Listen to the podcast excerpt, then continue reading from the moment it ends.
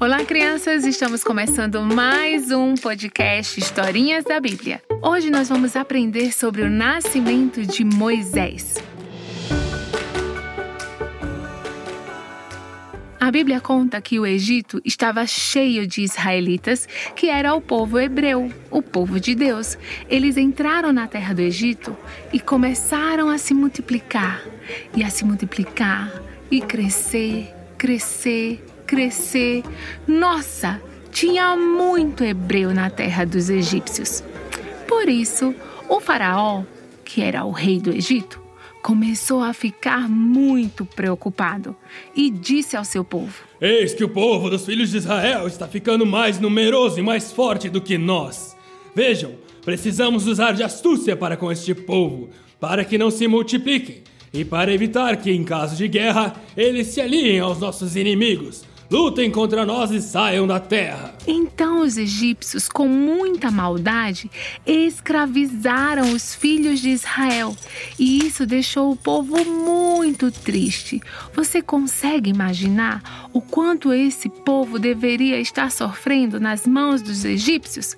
Mas quanto mais trabalho eles colocavam sobre os hebreus, mais eles se multiplicavam. Então Faraó teve uma ideia terrível. Ele pediu para as parteiras, ou seja, as mulheres que ajudavam as mamães a terem seus bebês, que matassem todos os meninos hebreus que nascessem. Uau! Vocês conseguem acreditar nisso? Quanta maldade! Mas as parteiras hebreias temeram a Deus. Elas amavam a Deus e elas não fizeram o que o Faraó tinha ordenado. Pelo contrário, elas deixaram viver os meninos. Mas Faraó logo percebeu isso. Chamou as parteiras e disse: Por que é que vocês fizeram isso e deixaram viver os meninos? As parteiras responderam a Faraó: é que as mulheres hebreias não são como as egípcias. Elas são fortes e, e dão a luz antes que as parteiras cheguem. E a Bíblia diz que Deus foi bom com as parteiras. E porque as parteiras temeram a Deus e não fizeram o que Faraó queria que elas fizessem, elas tiveram suas próprias famílias. Sim, a Bíblia diz que Deus deu família para elas. Então, o Faraó deu uma nova ordem a todo o seu povo, dizendo: Joguem no Nilo todos os meninos hebreus que nascerem. Quanto às meninas, deixem-nas viver. Meu Deus, quanto desespero no meio do povo hebreu! Como assim?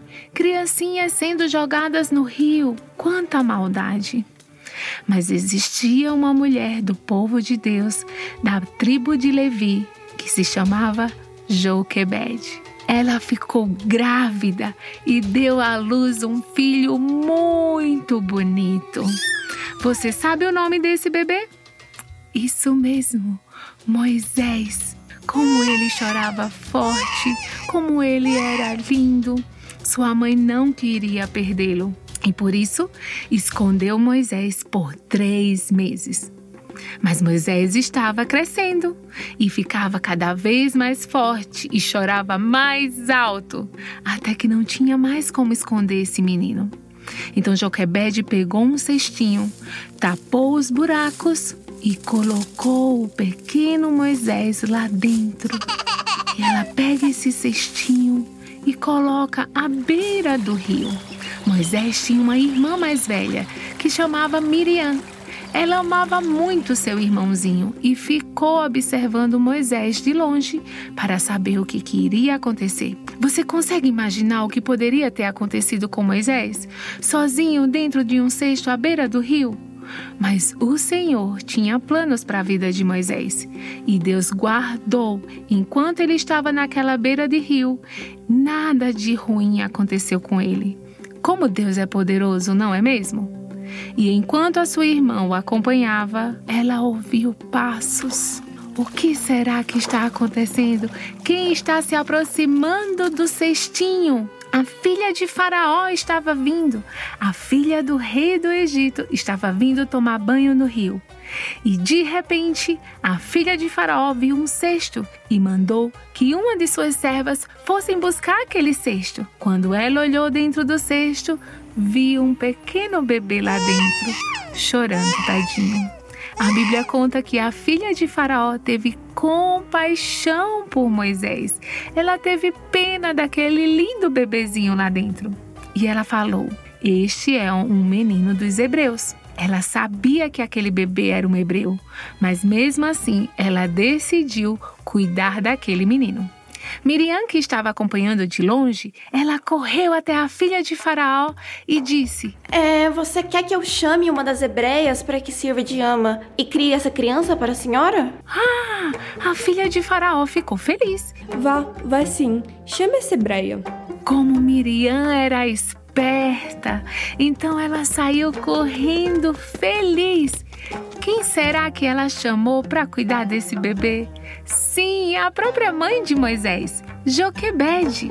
Então a filha de Faraó disse a Joquebede: Leve este menino, amamente e cuide dele para mim, e eu darei um salário para você. E foi assim que Joquebede criou Moisés. O destino de Moisés era de morte, mas Deus converteu em vida e ainda deu sustento para que Joquebede pudesse cuidar dele. A Bíblia conta que quando o menino já era grande, Joquebede levou ele até a filha de Faraó e ele passou a ser filho dela. O nome dele foi colocado como Moisés, porque significa das águas eu o tirei. Agora, crianças, eu pergunto para vocês: quem será que deu a ideia para a mamãe de Moisés fazer o cesto? Será que foi acaso? Será que foi por acaso que aquela rainha apareceu? Será que foi por acaso que a princesa apareceu para tomar banho no rio naquela hora que Moisés estava ali? Claro que não, nada foi por acaso. A verdade é que Deus tinha um propósito para Moisés. Deus tinha um propósito muito grande para a vida dele, e por isso Deus guardou sua vida e fez ser encontrado pela filha de Faraó. Crianças, Deus tem um propósito muito grande e lindo para a vida de cada um de vocês, para a sua vida que está nos ouvindo agora. Por isso, não deixe ninguém falar que você não serve para nada ou que o seu futuro não será abençoado. Assim como Deus tinha um propósito na vida de Moisés e o guardou, Deus tem um propósito para a sua vida também. Eu quero te convidar a decorar um versículo junto comigo. Ele está lá em Romanos 8:28, que diz que sabemos que todas as coisas cooperam para o bem daqueles que amam a Deus, daqueles que são chamados segundo o seu propósito. Muita coisa ruim estava acontecendo ali para Moisés, mas todas essas coisas cooperaram para o bem dele. Assim também é na nossa vida e que seja assim também na sua vida. Estamos chegando no final da nossa história. Que você seja muito abençoado por Deus e que entenda que sim, todas as coisas, sejam boas ou ruins, vão cooperar para o seu bem se você amar a Deus e viver segundo o seu propósito. Então é isso, crianças. Contem essas histórias para outras pessoas que você conhece e a gente se encontra na próxima história. Um beijo grande e até lá. Tchau, tchau.